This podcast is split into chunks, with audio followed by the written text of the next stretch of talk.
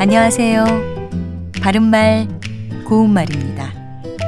우리말 표현 가운데 표기 형태는 다른데 발음은 같아서 혼동하기 쉬운 것들이 꽤 있습니다. 다리다로 발음되는 것과 절이다로 발음되는 것이 그 대표적인 예가 아닐까 싶은데요. 먼저 다리다로 발음되는 것에 대해서 알아봅니다. 인삼이나 녹용과 같은 보약뿐만 아니라 집에서 쉽게 만들 수 있는 대추차나 생강차 같은 것들도 오래 끓여서 재료가 잘 우러나게 합니다.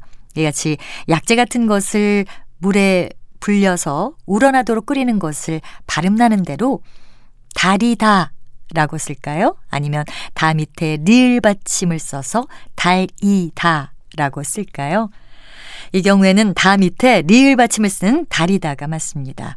그리고 소리 나는 대로 쓰는 다리다는 옷이나 천 같은 것에 주름이나 구김을 펴고 줄을 세우기 위해서 다림이나 인두로 문지르는 것을 말합니다.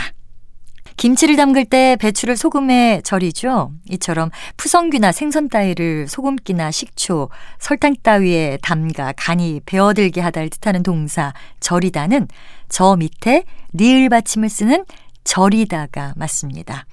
절이다는 절다의 사동사인데요.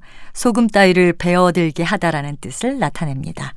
하지만 소리 나는 대로 쓰는 절이다는 쑤시듯이 아프거나 감각이 둔하다라는 뜻을 나타내고 오래 앉았더니 다리가 저리다 이렇게 표현합니다. 바른말 고운말 아나운서 변희영이었습니다.